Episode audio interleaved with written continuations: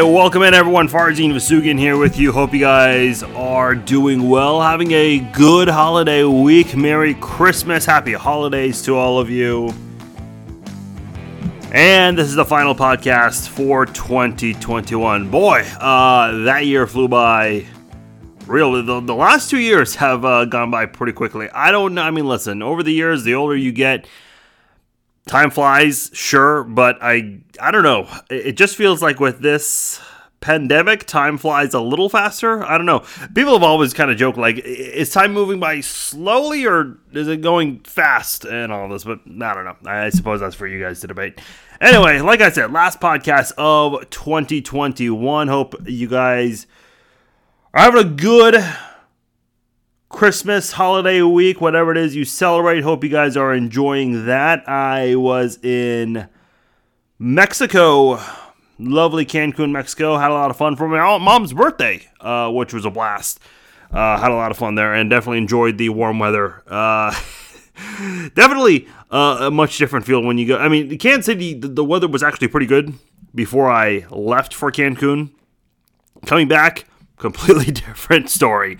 Uh, by the way, um, the day I flew back was the same night the Chiefs and Chargers played. I was supposed to land about an hour before the game and was going to get home, give or take a minute or two, around kickoff, basically. And then all of a sudden, my flight got pushed back an hour and a half, and that was basically going to make me miss my other flight oddly enough, uh, well, the short, long story short, um, I had to change all my flights because there was just no way in hell I was gonna make it back home in time. Uh, because that would have made me miss my second flight uh, in Dallas. Uh, so I was able to get all of that. Uh, took care of that. Once I got on the next plane, uh, I mean my new flight, I got a notification because I was still getting notifications on my on my other two flights. The second flight, the one in Dallas, got pushed back. I was like, oh, of course. I mean, I, I, rescheduled everything just to make sure I can get home at some point uh, that Thursday, but it happens, man. Uh, I, I was able to watch the game. I watched a majority of it on the plane. They had live TV on American Airlines, so pretty cool feature. Some flights have that, some don't. But uh, I watched the first drive of the game on the flight, and then watched, or excuse me, before the flight, and then the rest of it uh, at uh, when, when, I was um, on the plane. Man, I'll tell you what, watching a. I'm one of those uh, fans who uh, really gets into it, shouting at the TV, all that stuff. Obviously, you can't really do that on a plane, otherwise uh, they'll call you disruptive and they'll ban you from flying. I, I, depending on who the flight attendants are. Uh, someone actually uh, was trying to get their earphones out, and the noise was coming out of their phone loudly. And not that anyone cared. Everyone was actually pretty curious because everyone's flying to Kansas City from Miami. Um, but then the flight attendant had to be a jackass about it. Uh, she's telling, "Oh, you got to get your earphones, ma'am." Uh, just stupid. Uh, Karens basically is what they that's what they call them. Uh, but yeah, I got to uh, watch the entire game on the flight. Man, I'll tell you what, that was arguably one of the best Chiefs games in the regular season.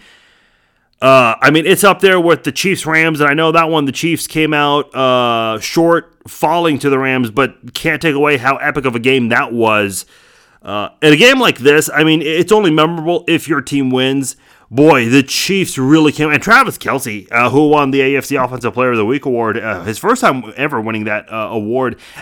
I was surprised at first, but then again, not really, because Kelce's never had a massive monster game like that off the top of my head. I mean, prior to this game, I can't think of a time when Travis Kelce had a game like this uh, he's had a couple games where he's had you know 100 yards and uh, two touchdowns. Uh, I mean, but you see that every week from at least one pass catcher.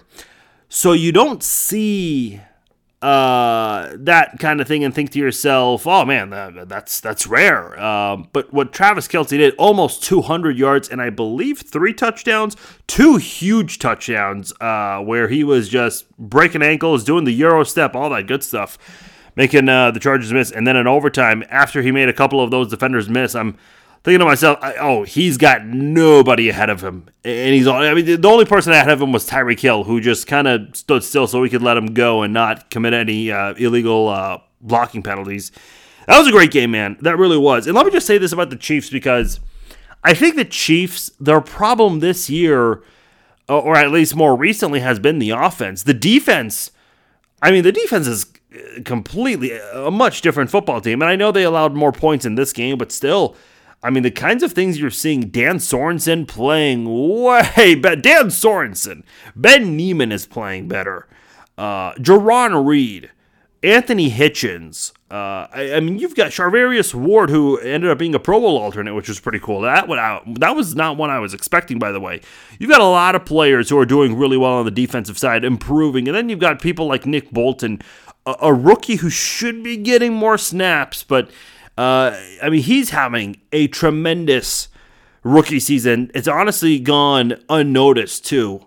Uh, Willie Gay's uh, playing very well. Um, I'm really excited about this defense. Listen, I mean, touchdowns, all that stuff are great, but nothing excites me more than seeing stout, sound, dominant defense, especially up front on the defensive line when they're constantly getting to the quarterback like they did in that Cowboys game.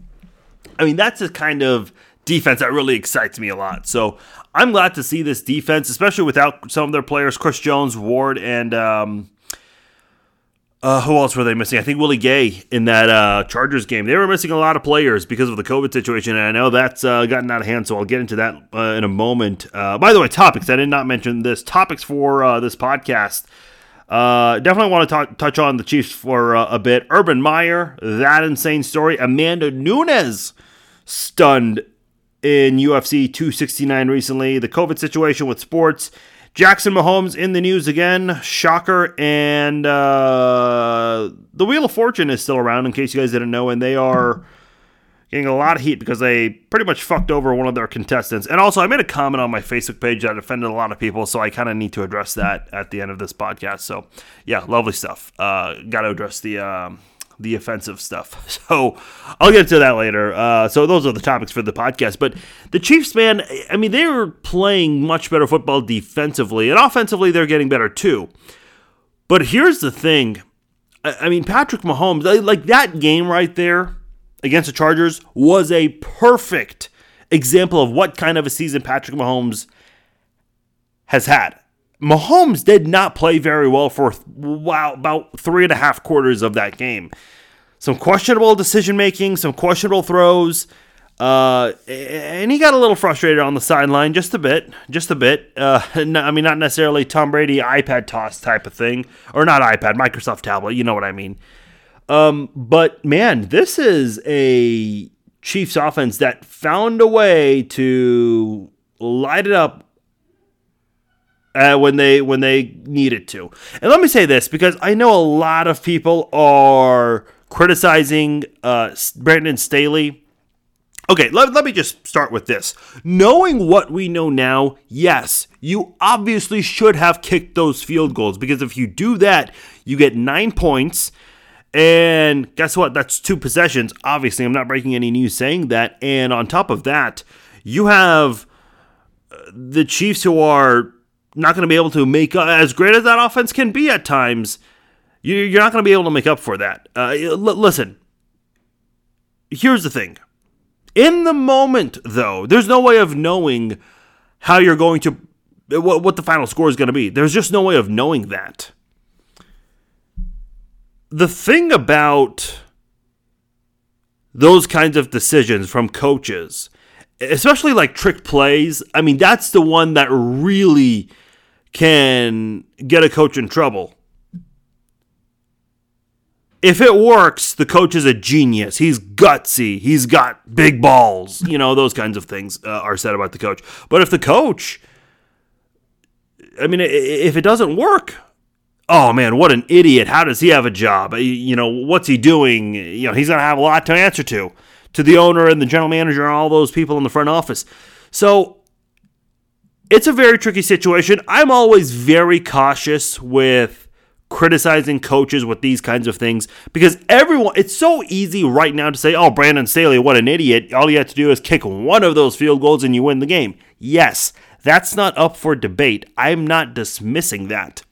What I am saying is, in the moment, there's no way of knowing how that's going to pan out. And I know a lot of people are going to say, still take the points. But here's my logic. Even though the Chiefs' offense has struggled this year and has been inconsistent, this is not an offense you ever take lightly. So I think Brandon Staley, and I'm just putting myself in the shoes of a non-Chiefs fan. If I'm if my team's playing the Chiefs, how do I want my team to win? Well, it's not going to be with field goals. You're not going to beat what albeit this year, not uh, a reflection of it, but in my opinion, still the best quarterback, tight end, wide receiver trio in the NFL, you're not going to beat him with field goals. So I think Brandon Staley's logic was look, this offense is going to do some good things. This Chiefs offense is going to do some good things in this game. I can't win with my kicker in this one. I, have got to go out there and, and go for the end zone. And listen, it's not like he called terrible plays. There were actually opportunities for the Chargers to get into the end zone. But with the drops and the the, the listen, uh, the Chiefs went for it on fourth down also. Mahomes had Mecole Hardman wide open, but had the most terrible throw I've ever seen from Mahomes. I know he, he didn't have a good grip on that, but still, uh, I mean, that's no excuse at all.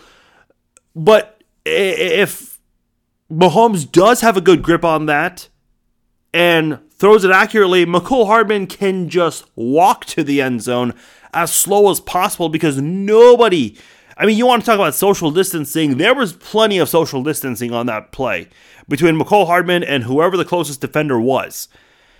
So it's so easy to criticize a coach for going for it on fourth down and failing when you kind of have to understand. I mean, again, knowing what we know now, yeah, you should have kicked the field goals. Listen, I'm watching the 49ers and the Titans game right now. The 49ers uh, have already blown a 10 point lead.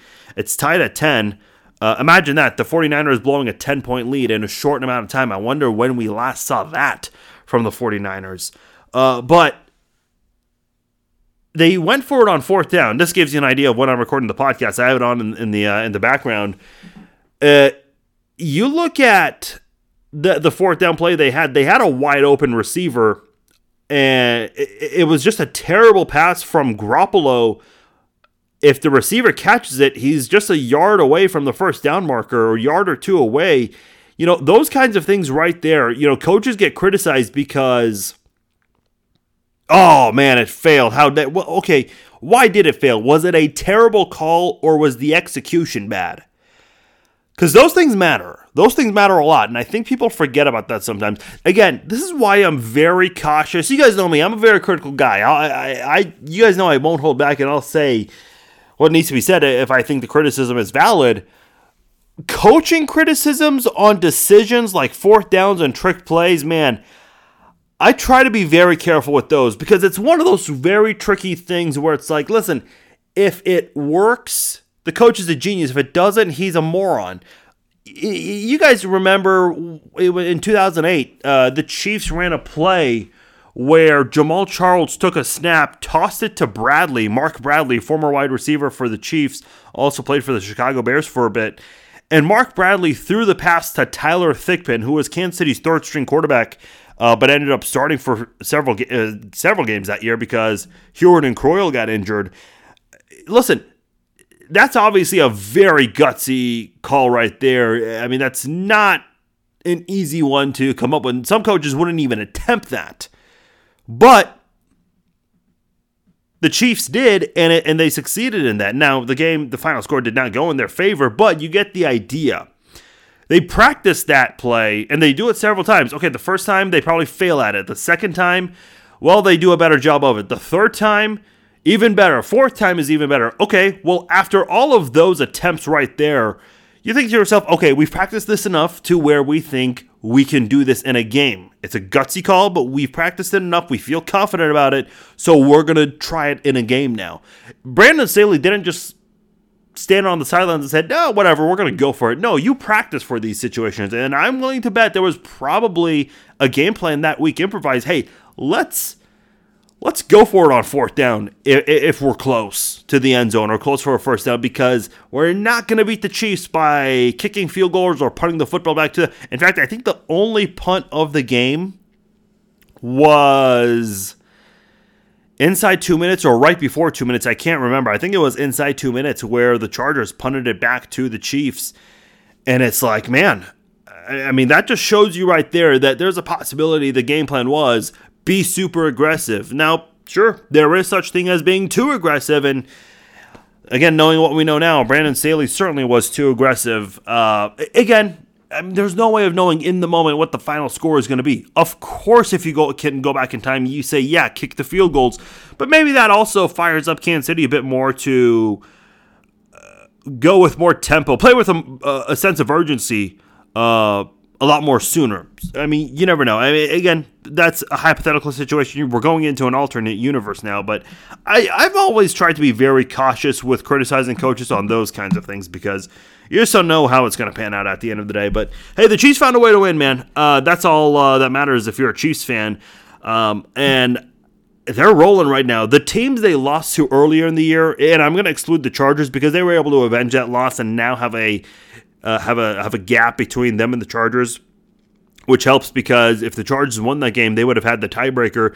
The teams who the Chiefs have lost to, the Titans, the Bills, and the Ravens. Not only did they beat the Chiefs, but they were also they also had a pretty big lead on the Chiefs in the standings. So it was one of those things where you thought to yourself, man, how the hell are the Chiefs going to make up for this? Well, ever since that Titans loss, not only have the Chiefs won out, nearly every damn thing has gone in their favor. Like they have definitely had luck on their side. And by the way, when I say this, it's like there's a negative connotation, and I don't mean it that way. There's nothing wrong with being lucky.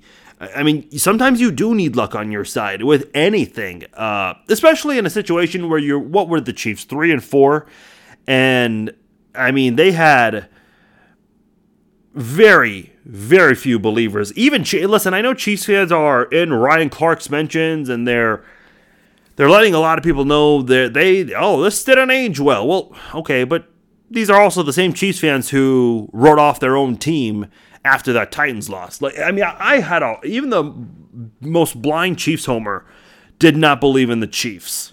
So to me, I'm looking at this thinking, man, the Chiefs have absolutely had everything go in their favor. I mean, tell me what has not gone in their favor.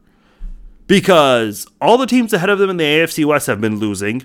In addition to beating them, beating the destroying the Raiders twice, beating the Chargers in that epic Thursday night game, be, uh, destroying the Broncos, and then on top of that, the Bills have been losing games, the Ravens have been losing games, the Titans have slipped a little bit.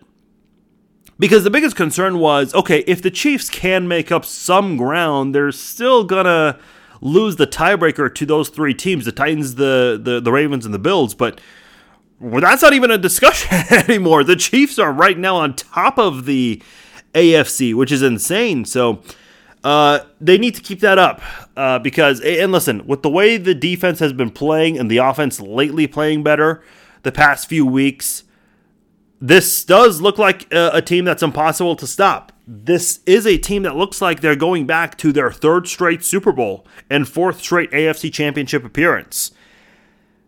My only concern is which offense shows up. Lately, the good offense has showed up, the one that we know and love.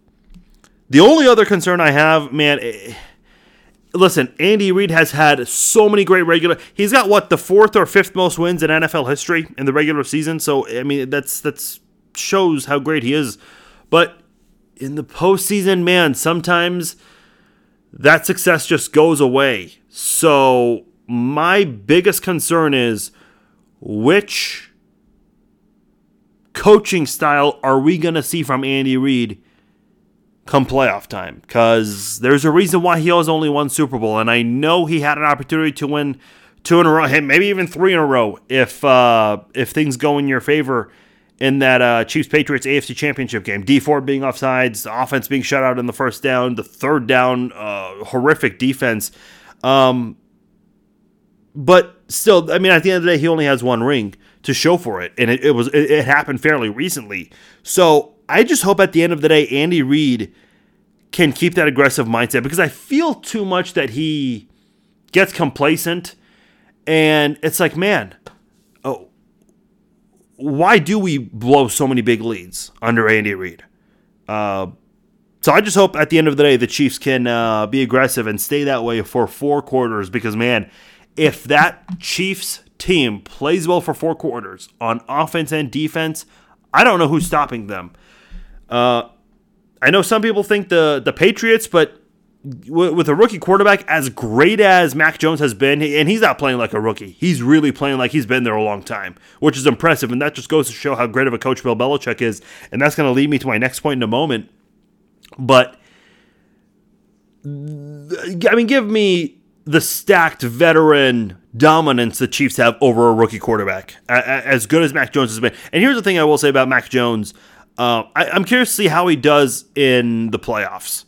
As great of a rookie season as he's had, and as great as the Patriots have been, how does a rookie quarterback try to play at that same level come playoff time? Because the intensity is a lot different. Mentally, how is he going to be?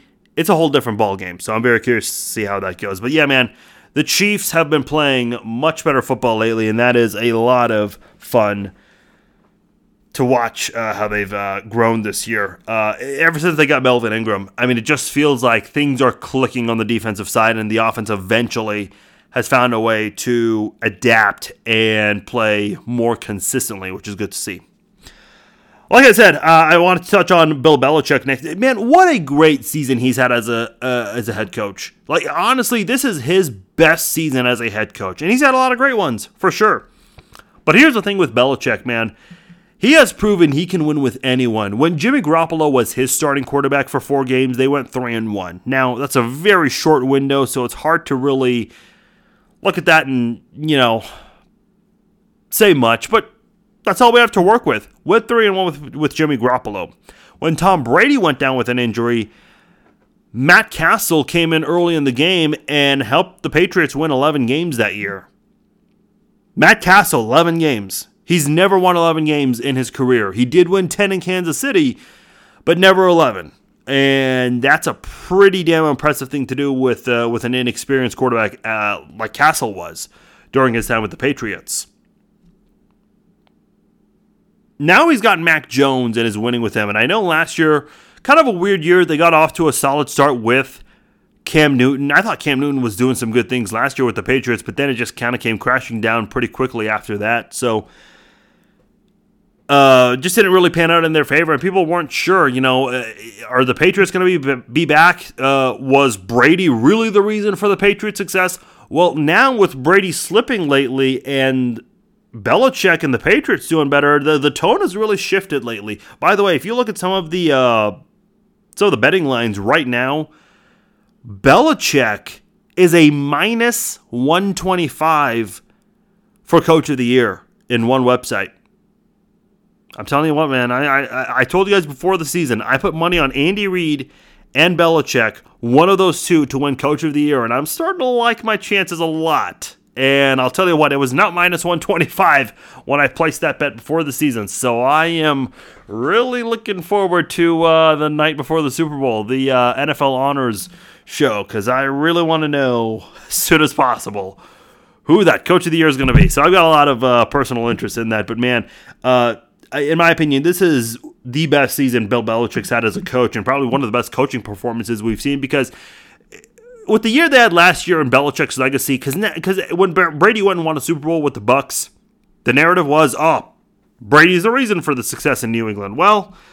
Now those people have pumped the brakes, and now we're seeing Belichick prove that he's also. Listen, I don't understand why the answer can't be both. You know, this is not a multiple choice quiz. This is not a Scantron test. You know, you can say multiple answers. Um, I get people want to pick that out, the one that's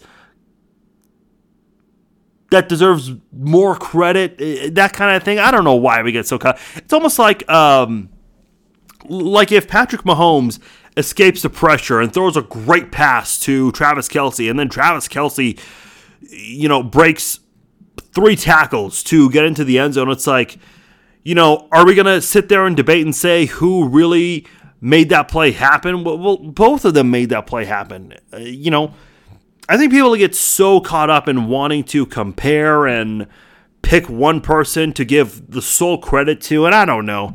Uh, I try not to get too caught up in that kind of thing because then it kind of just takes the fun away. Uh, listen, I think you can you can say both guys deserve credit. Both Brady and Belichick deserve credit for the success in New England, but everyone wants to have a debate about that for some reason. And now I guess the debaters have kind of slowed down a bit, seeing how uh, Belichick has done recently in uh, in New England. So it's good to see. Uh, from one head coach to another, or a former head coach, I should say, in Urban Meyer. Uh, when the news came out about Meyer and the whole kicker situation with who was it? Josh Lambo, I think. I immediately went to social media and I said, look, forget about whether or not Urban Meyer can survive this offseason or the day after the regular season and come back next year. He needs to go now. Like, there's no way you can continue the rest of your regular season with Urban Meyer. Fire him, get rid of him, get a head start on your uh, head coaching search. Guess what? 12 hours later, the Jaguars did exactly that. They let Urban Meyer go, and I, I, it was the right move. I just don't know how you can move forward with Urban Meyer at that point. It, eh, look, some people are going to say, "Oh man, no, we live in a soft world." It's not about that. First of all, and I know he was a very successful college coach. Given what was said about him, what he did with Lambo, cursing at him and, and kicking him during his stretches or whatever it was that happened, he's not going to go back to the college ranks anytime soon because whatever college wants to hire him, you know, the you have to kind of worry are the parents of the players going to be okay with it because whenever there's a college program out there where there's some sort of physical violence involved, parents speak up. They get involved pretty quickly nowadays. Um, listen, I think Urban Meyer is going to be a coach again at some point. It's not going to be anytime soon. Listen, these things happen, and eventually they blow over, and over time you kind of forget about it. Here's the biggest cure for that kind of thing: winning. Like, let's say you know, and I think you would have to be a, have to be a very desperate program to want to hire Urban Meyer right now. But let's just say, and I'll get back to my point with the Jaguars as to why they made the right move. Let's just say, you know, Urban Meyer gets hired in a year. Guess what? There's going to be a lot of outrage. Petitions are going to be signed to fire him instantly. But guess what? If he starts winning right away with that new team, everything's going to be forgotten about. Oh, he was terrible with the Jaguars. He he he had a tumultuous relationship with the players and coaches. A woman grinded on him. Oh, he kicked a kicker. Doesn't everyone's going to forget about that when he starts winning again. That's all. That's all it takes. Just winning. But as far as the Jaguars, I mean, this was the right move to make. Listen, uh, maybe 15, 20 years ago, this would not have happened. But today, with social media and the way news travels these days, there was absolutely no way in hell the Titans, or excuse me, the Jaguars could have kept Urban Meyer. I mean, it was a headache from a PR standpoint. And again, going back to my comment about social media and how fast news travels, coaches and players can claim all they want that they ignore the noise. Players say this all the time that they ignore the noise and they don't pay attention to what uh, people in the media have to say or, or what people on social media have to say. Do you guys see the comments like when they do prove people wrong, they actually let people know that they prove people wrong? I mean, look at Brittany Matthews, uh, Patrick Mahomes' fiance. When the Chiefs had that monster game against the Raiders where uh, Mahomes threw five touchdown passes and won uh, Offensive Player of the Week, Brittany Matthews lit up Ryan Clark on social media about it. You don't think she and Patrick don't talk about that? Of course, they pay attention to what's being said out there. Like, this is what's going on in our world today. When there's very bad PR, like Urban Meyer, for your NFL team, I mean, it, there's no logic in keeping him moving forward. It just had to be done right then and there. I mean, there was no waiting for the last three weeks or seeing if there was a way he could turn things around. It had to be done now. Because uh, the week before, there was a report that came out. I guess he was belittling his coaches, his assistants, uh, basically saying that he's a winner and they're all losers, like that kind of thing. It's just gotten to the point where it's a headache from a PR standpoint. I would hate to be a PR member for the Jaguars this year. I mean, God bless whoever uh, is the main PR guy for that franchise and some of the assistants they have behind them and the interns and all those people behind all of that. Because this was not a fun year to be a PR person. And generally, when you're uh, when you're an employee of a bad team or a team that has a lot of distractions, like this year with the Chiefs, the PR part is not fun. It is not fun at all. I can tell you that right now.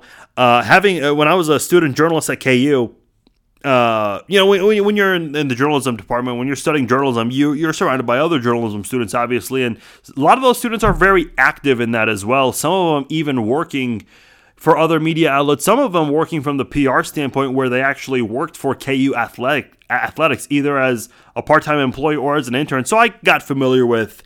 Um, with some of the uh, students, some of the classmates I had who were working for KU Athletics, and Man, I, have heard some stories with Charlie Weis and some of the things that got out there publicly at Kansas. Yeah, it. I mean, listen, it, it can be a fun gig, but when you've got the when you've got some of those uh, bad seasons or those off the field distractions or both, which is even worse, it is not fun. It is not fun at all. I can tell you that for a fact. All right, uh, UFC 269 took place a couple of weeks ago boy, um, shocker in the co-main event with Amanda Nunes losing to Juliana Pena. Man, Juliana Pena had the right game plan, and a lot of times these fighters love to. I mean, they, they, they love to. I don't, I don't want to say taunt, but they want to they want to show their opponents they're not afraid and let the world know, hey, they, they, they know how things are going to pan out with their predictions. Juliana Pena called a second round finish, and it happened. It happened the way she said it was going to happen. Uh, she took Amanda Nunes to the ground, which everyone thought was going to be a horrible idea because that's how Amanda Nunes became the bantamweight champion when she took the fight to the ground against Miesha Tate at UFC 200. And listen, everyone knows Amanda Nunes is the. It's been said by so many people the hardest hitter uh, among all female MMA. I mean, there's no one who hits harder than her. The way she beat Ronda Rousey, she's never been destroyed like that before. The way she beat Holly Holm, the way she beat Cris Cyborg, Miesha Tate. I mean, she beat the best of the best in MMA history in uh, the women's bantamweight and also featherweight division. And she's solidified herself as the best female fighter of all time, in my opinion. Uh, she uh, obviously fell in this one. Listen, if, the rematch happens uh, today, I'm, I'm, st- I'm, still picking Amanda Nunes to win. I think she'll come back with the right game plan. Uh, perhaps some overcome. Anytime these upsets happen, there's always a uh, level of overconfidence that lead to these kinds of things. These upsets, that is. So uh, tough one for Amanda Nunes, but props to Juliana Pena. She came out on top, and I loved her her Nate Diaz uh, impression uh, in the uh, post fight interview. And uh, Joe Rogan asked the exact well, but didn't ask, uh, but said the exact same thing. Oh, you shook up the whole world, and then she dropped the Nate Diaz. I'm not surprised a comment, which is great. but man, if the rematch, here's what a lot of people are thinking that in the rematch, Amanda's going to win, and I agree with that. But here's what a lot of people aren't saying, and I think Juliana kind of alluded to this that this is what she wants to do. Obviously, you have to do the rematch with Amanda Nunes. I think rematches for title matches uh, are warranted if the previous title holder had a long, uh, long winning streak going as the reigning champion, and that that fits the bill for Amanda Nunes. So uh, obviously, a, a rematch is warranted. That's why I was disappointed we didn't see any uh, a rematch, a trilogy between Cejudo and Johnson. But topic for another day. Here's what a lot of people are, are, are not even talking about.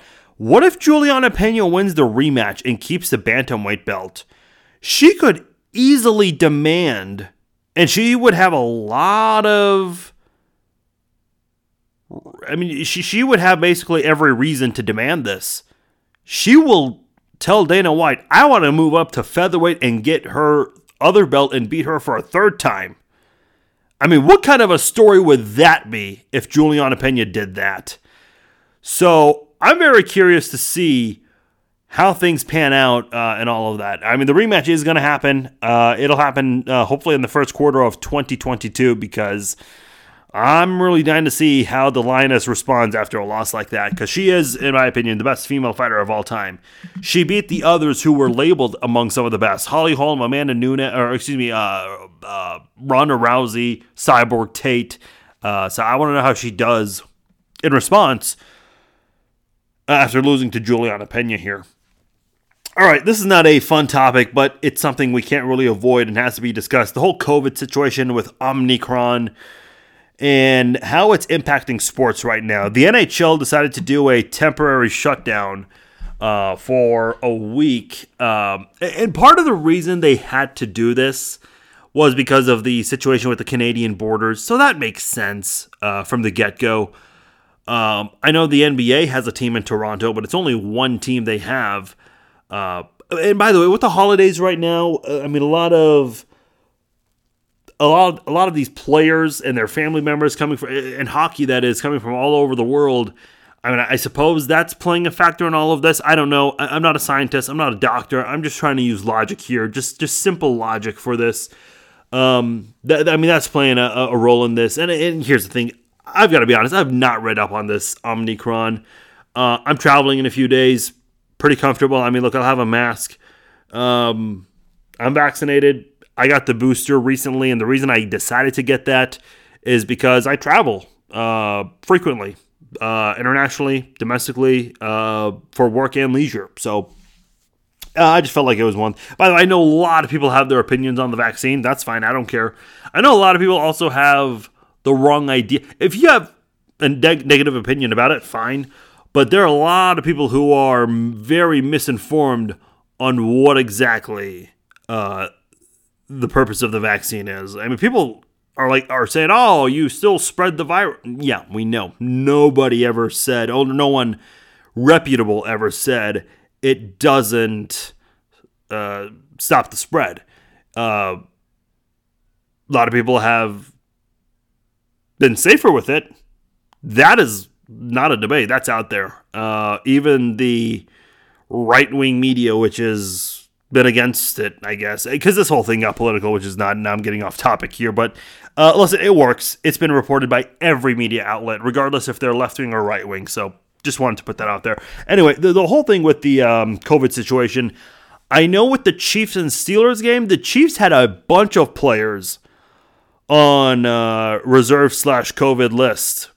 And they've gotten better about it the last 48 hours. However, the Steelers are starting to uh, pile up that list, that COVID list of theirs. So there's a lot of talk about this game being pushed back. Uh, and listen, it's the holidays, so I know this thing's going to be going on for a bit. There is some speculation on some sports talk radio that maybe this whole Omicron thing is going to go away mid January once the holidays are over and once people are not traveling as much. Uh, I'm not really sure. I am not really sure how this is going to pan out. Uh, look, I, am not a not a doctor, not a scientist, not a uh, uh, virus analyst. Not going to pretend to be any of those things.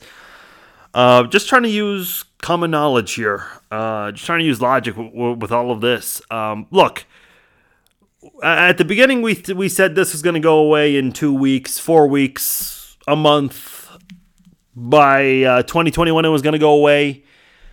Man, we're uh, we're less than two weeks away from 2022. I don't know what to tell you guys. I, I, really don't. Um, listen, truly, your guess is as good as mine with what's going to happen in all of this. Um, here's what I will say, because a few people asked me on Facebook, what's going to happen if the Chiefs are in the Super Bowl and Mahomes tests positive right before the Super Bowl? That's a great question. In fact, I don't remember who somebody was asked this right before last year's Super Bowl. The question was, what happens if Tom Brady and or Patrick Mahomes test positive for COVID-19 right before the Super Bowl? And the answer was life goes on. The show goes on without them.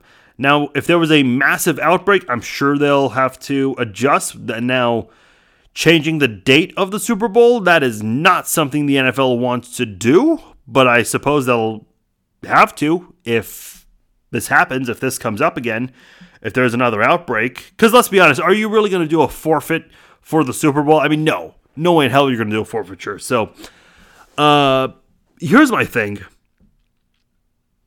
I don't know what's going to happen, but if I'm an athlete and I'm not too familiar with the NBA and the NHL's uh, COVID protocol and policies there, but I know at the NFL, there's a very strict policy where if you do miss a game, you do not get paid for it. It's almost like eh, they treat it like a um, like an off the field injury. So, you know, eh, if you guys remember uh, a couple of years ago, Patrick Mahomes got in a little bit of trouble with the Chiefs because he was playing basketball at a local gym, a pickup basketball game.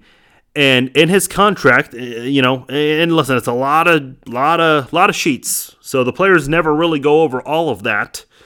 But it is in Patrick's contract that he cannot participate in any kind of physical activity, such as playing pickup basketball, even if it's for a charity. If it's something organized like the um, like the Big Slick, that is okay. He has participated in that a couple of times, but anything like a pickup basketball game uh, snowboarding, skateboarding, like that kind of thing.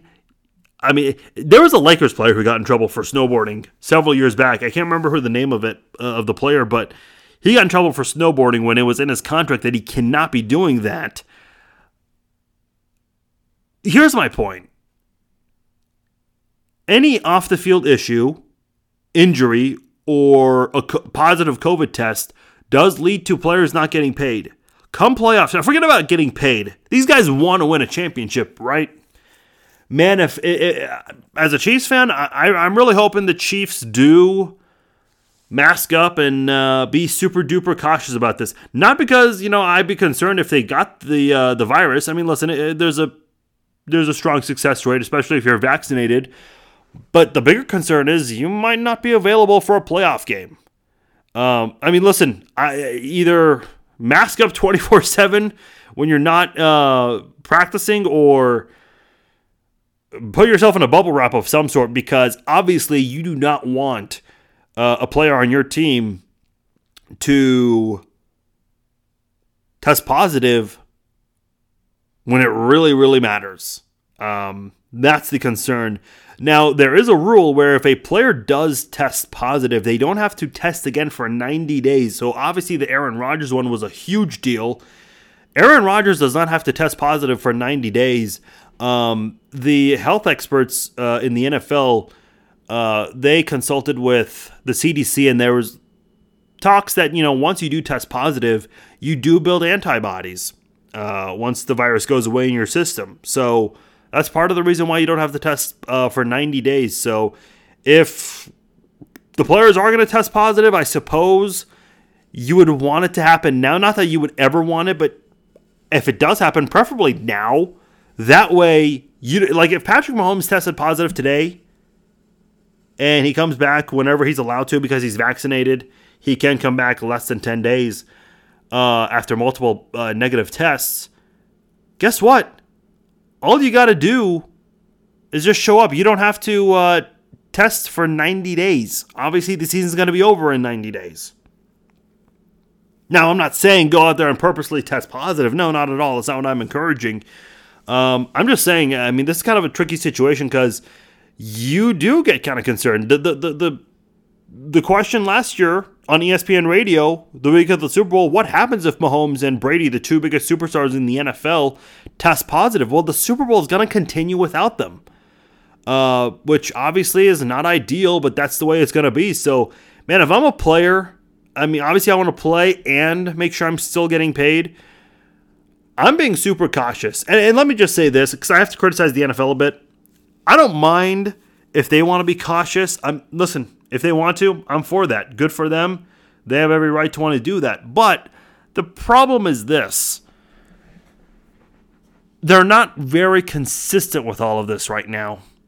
Um, there is a new rule I saw on Twitter that I don't know if it was just for the Packers or if it's all NFL teams that every single media availability is going to be o- online only on Zoom, basically, which is how it was last year, if I recall.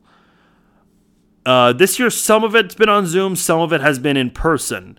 Now, there is a very strict policy that if uh, members of the media are going to come in for in-person um, for in-person media, they do have to be vaccinated uh, because they don't want the virus to spread to the players and for the players to miss. But here's my problem with that: the players they're still going out and about and enjoying life, going out to parties, bars, restaurants, whatever, in big groups too. I mean, listen, Patrick Mahomes fan, Jackson Mahomes. He's. I'll get it to Jackson Mahomes later because there's a story about him going to a bar with a big group. You think Jackson Mahomes is wearing a mask? Brittany Matthews just uh, had a uh, a bridal shower, and both she and Patrick back in September had a massive birthday bash with a bunch of people you could see in the background in their social media pictures. Not everyone, no one in those photos had uh, had masks. They both had Halloween. They were both at a Halloween party where there were a bunch of people there. Um, listen, I'm all for the NFL if they want to have strict safety policies moving forward, but the problem is the they can only enforce it at the facility. They can't control what these players do in their home life. Patrick Mahomes, if he wants to, he can have a massive Christmas party in his home, and the NFL can't do a damn thing to stop him. So I don't really know. I mean, I know the NFL means well in trying to reduce the spread and make sure that all these games happen and don't get pushed back and the players don't miss out on paychecks. But if if if you're going to do this, it's going to be kind of useless because the players aren't. you think all the you think Travis Kelce is going to stop going to bars? I mean, that dude lives for that stuff when he's not on the field. I mean, that's his that's his go-to spot, the bar. Drink and uh, hey, God bless him. Uh, I enjoy having a beer as well, so nothing wrong with it. It's just in the in this COVID era, if you want to call it that, how do you try to enforce all of this and make it safety the entire time? I don't know. I, I'm just thinking out loud, asking these questions because I don't know how you can enforce all of this and think that the players are going to be cautious and careful outside of football. Because, like I said, man, uh, I mean, Patrick, his family, they're partying. They're going out and about and enjoying life. Hey, good on them. They're allowed to. But don't be surprised if he has to miss a game because he tests positive because he gets it from his wife or brother. In fact, I don't know if it, you guys remember, Anthony Sherman did an interview on a podcast. He admitted that he tested positive and had to miss a couple of games because his wife went uh, on a uh, girls' trip, uh, went somewhere on vacation. I don't remember where. She got it coming back home and gave it to Anthony Sherman, and therefore Anthony Sherman had to miss a couple of games. I'm just saying, man. I mean, it's it's out there. He did it. I don't remember the name, name of the podcast, but that's how it happens. That's how it happens. So uh, I don't really know what the solution is, other than if you hope not to miss a game, wear a mask and um, and be super duper cautious because those have been proven to work. Uh, I mean, look look at the bubble that the NFL and the uh, or excuse me the NBA and the NHL had. I mean, they wore masks for two weeks and were testing daily. And once everyone was negative, once they made sure no one from the outside could come in, they were all good. There were no positive cases. So that shows you that kind of strategy does work, but they're not going to do that with the NFL, especially now uh, with the season almost over. Listen, I don't know. I don't know what the NFL is going to do. Um, some teams have been getting better about the COVID situation. Some are getting worse. Some are just now starting to get worse, like the Steelers. So this is far from being over, both from a sports standpoint and uh, in the world. So this is going to be around for a very, very long time, unfortunately. uh, it's almost 2022. We thought this was going to be over before 2021. Imagine that. Uh, by the way, Jackson Mahomes, he was in, in the news lately. I mentioned his name and going out to bars. So he went to a local bar, a small bar in Kansas City, uh, in downtown Kansas City called SOT. So he took to social media to criticize SOT and said that they were rude to him. And then he asked his followers if they had a bad experience at SOT. I think, like any business, when you are being criticized by a celebrity like Jackson, uh, you have to speak up for yourself. You have to stand up for yourself. You gotta you gotta say something, right? So they took to Facebook, and they had the best response in the world, basically explaining the situation, saying that Jackson came with a large group at a very tiny bar. This isn't, you know I mean, we're not talking about. I don't know. Think of the biggest bar you've ever been to. Okay, that's not this kind of bar. This is a small bar, small business owner.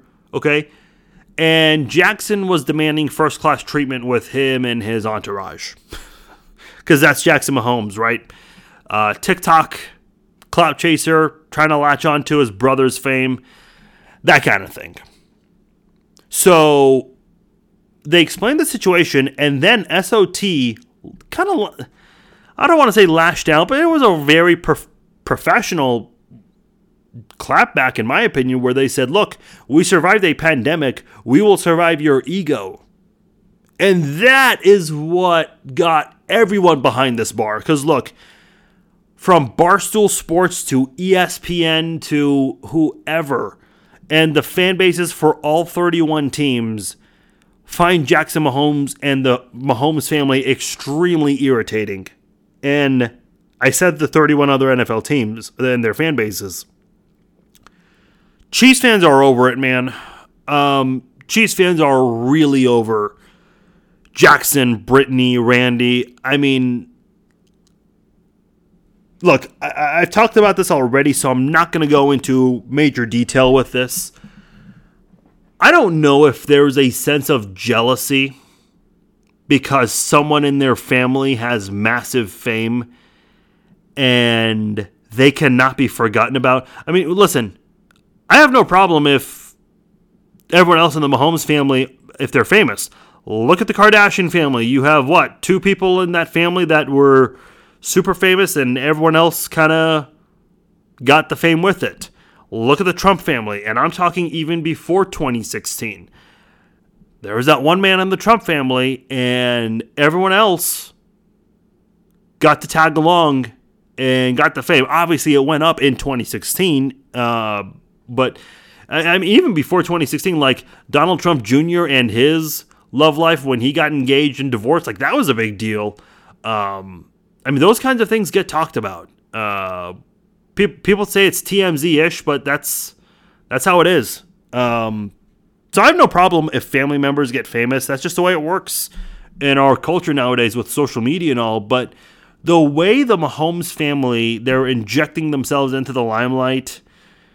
I mean, they have this look at me, look at me. I can't be forgotten about. Yeah, my brother's the the real star, but you can't forget about me either. That's Jackson Mahomes and Brittany too, and, and Randy as well. But ever since the whole Washington uh, thing with Randy's tweet and the stepping on the numbers, they did kind of tone it down a bit. But Jackson is back at it again. Listen, you're n- this is not Hollywood, okay? This is not a city that was built on celebrity attraction, okay? So for him to want to get all this attention in Kansas City of all places, dude, you're in the wrong place, man. I mean, you you you probably should hope for a time machine and, and, and hope that your brother gets drafted by either the Rams or the Chargers in LA because that's where you'll get all this first class treatment, not in Kansas City of all places. Um I don't know. I mean, listen, Patrick's done a fantastic job He was 21 when he got drafted, and on the final day as a 22 year old, he threw six touchdown passes against the Steelers. And then the day after his 23rd birthday, he was leaving University of Kansas Hospital. Uh, on Tuesdays, that's when uh, the players usually do their uh, charity work.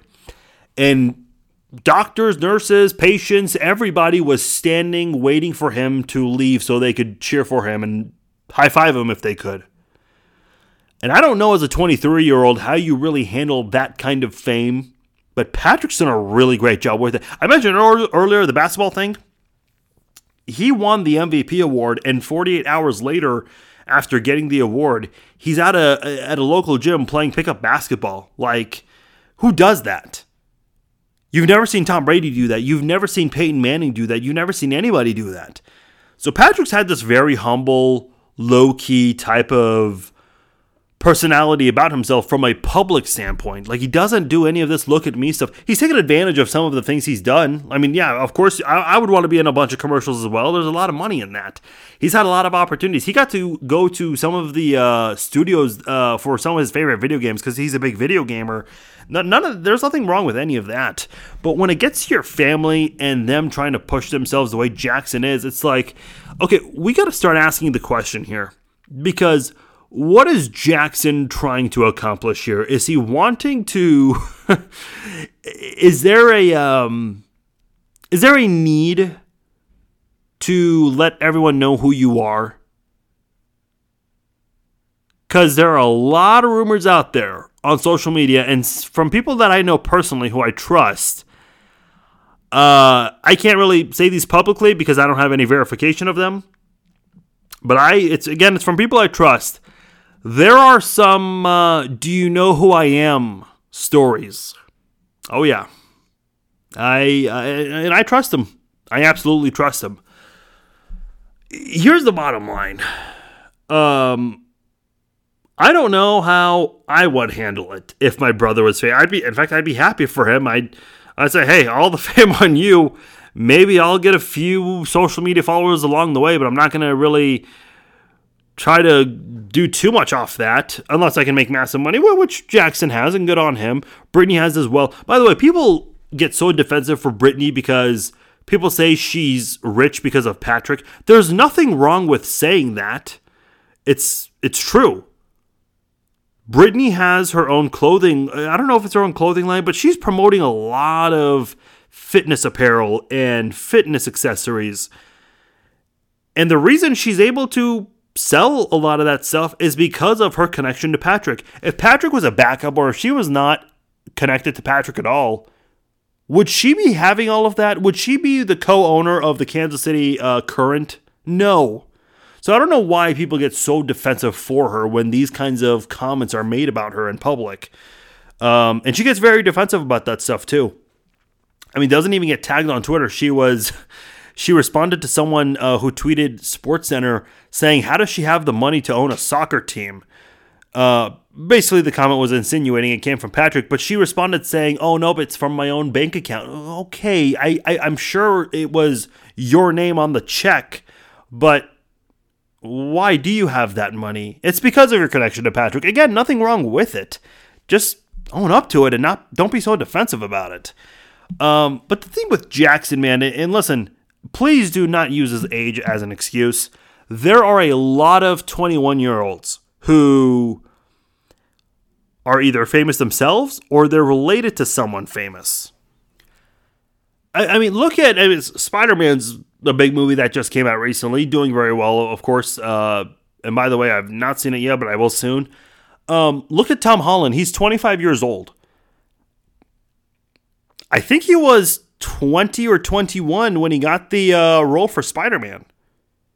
Did you see Tom Holland going out there demanding all this first class treatment from the world? No, his co star Zendaya, uh, who I believe he's dating, she's also the same age. And I don't recall her going out there demanding all this first class treatment. You don't hear about that because that's not happening. Um, if it was happening with those two, it would definitely be in the news. Um, so there are people in their early 20s who are either famous or they're related to someone super famous, but they're not behaving this way. So this is not an age issue, folks. And I'm tired of people who always use that as an excuse. Oh, he's young and famous. So fucking what? So are a lot of other people that age. You don't see them doing the bullshit that Jackson Mahomes is doing. Now, SOT, they had to retract their statement and they apologized because I guess one or two Karens got offended over that. Uh, whatever, man. I mean, you can't please everyone with with anything. I mean, the Chiefs could win five Super Bowls in a row, and you'll have you, there will be a Chiefs fan complaining. I mean, that's just the way it works. Um, but hey, good on uh, good on SOT. I'm glad they stood up to Jackson Mahomes. The even though they deleted their posts, the screenshots cannot be deleted, and that's something Jackson has to live with. Um, just a very immature kid who honestly has a lot of growing to do. And listen, they have money. They need to figure out uh, a PR person that can help them fix all this bullshit because it is not something you want to have to deal with. By the way, I'm watching this 49ers Titans game right now in the end. Oh, it just ended. They did all these laterals. Boy, uh, I actually thought it was going to work for a second, but nope the Titans came back and won this one. Uh, so the the Titans are still hanging on uh, with the uh, with the Chiefs for that top seed. Uh, all the Chiefs have to do is win this week, but uh, they're going to be around, man. Mike Vrabel's a hell of a coach. Never write off the Titans, Uh, especially with Mike Vrabel. I know a lot of people don't like his uh, personality. I know he uh, bolted out of a press conference recently because he was being asked about Zach Cunningham, I think, and he told the media, I'm not answering questions on this. Listen, when a coach doesn't want to answer a question about something, st- just stop and move on. They're not going to change their mind for you. They're just not. Um, but yeah, with the whole Jackson thing, man, they got to hire some sort of a publicist or PR person and try to get coached up on this because if they don't, I'm, I hope it doesn't happen. But I'm telling you now, with the stories that are and the rumors that are out there about Jackson and Brittany specifically, if this doesn't stop, it's gonna end up in a physical violent situation one day, and it's not gonna be a good look for Jackson and for uh, uh, uh, for Brittany. We already saw Jackson pour water on a uh, on a Ravens fan. Now I don't think the fan cared because he was kind of asking for it uh, I mean, he knew he was instigating it, but you still got to learn to ignore that stuff, man. And, and, Patrick defending him, oh boy, that's not a good look for him. Not a good look at all. Yeah, uh, they need some help for sure. Uh, real quickly, uh, the Wheel of Fortune, if you did not know, still is around. So a contestant uh, was doing the final puzzle. She won the the show, and she got to go to the end where they do the final puzzle, where you pick three consonants and a vowel, and you have ten seconds to solve it, and you can win more money or a car. Uh, so the word was choosing the right word. At first, she thought it was choosing the right card. Then she figured out it was choosing the right word. Now, when she said this, there was a there was a pause between the words right and word. And Pat Sajak, uh, I mean, someone told him in his ear, I'm sure. They had to deny her the win, even though she got it correct before the buzzer, because you cannot pause for a certain length of time. Which is weird because it's only 10 seconds. I mean, come on. um, you know, this happened on Wheel of Fortune once before, where there were uh, they had it was Military Week or something uh, along those lines, where they had military personnel participate, and there was one uh, puzzle. I don't remember the uh, category, but it was it was basically uh, Regis Regis. I think it was people Regis Philbin and Kelly Ripa. Now let me just say, I don't. I, I could be saying that last name wrong. Ripa, Ripa, whatever. I don't know. But the three contestants, who again are all are all military personnel, they don't watch this crap. They're either serving this country or when they're not, they're probably spending as much time possible with their families and not watching uh, talk shows in the uh, or in the day, morning, whenever that stuff comes on. So I remember uh, watching that clip, and they all pronounced it the same way, but they kept rejecting all of them the win because all the all the letters were already up on the board and you just have to say it, but you also have to pronounce it correctly. Which is funny. There was a medical student who could not pronounce uh, Achilles. I, I I almost butchered it just thinking about it. But um, yeah. Uh, I don't know why they had to be so strict about a military personnel not being able to pronounce Ripper correctly. And then they finally gave it, and it was the same pronunciation. It's like, I mean, these are military guys who don't care about this stuff. But anyway, I digress. Uh, anyway, uh, Wheel of Fortune, you guys suck. But props to Audi because she did lose, or Audi, on the topic of mispronunciations. Uh, she lost, she missed out on an Audi Q3, but Audi on Twitter said they will hook her up for the holiday. So good on her. Because honestly, that's just bullshit. That's just stupid. Uh, real quickly, uh, Joe Biden. I, I, made a comment on my Facebook page. I got uh, a lot of people riled up. Uh, Joe Biden visited Kansas City recently, and I made a joke asking if he made any uh, reference to the Chiefs or barbecue. And then I added a little funny joke there. I said, uh, I said, did he not know where he was? And then in the comment, I wrote, uh, did he know if he was in KCK or KCMO? Um, if I offended anybody, and I offended a lot of people with this, if I offended any of you guys, I sincerely do not apologize to you, sorry snowflakes. Um, if a joke like that, by the way, I, I made fun of both politicians before, so just get over yourselves. I mean, politicians are not people worth defending for a joke. Politicians of all people.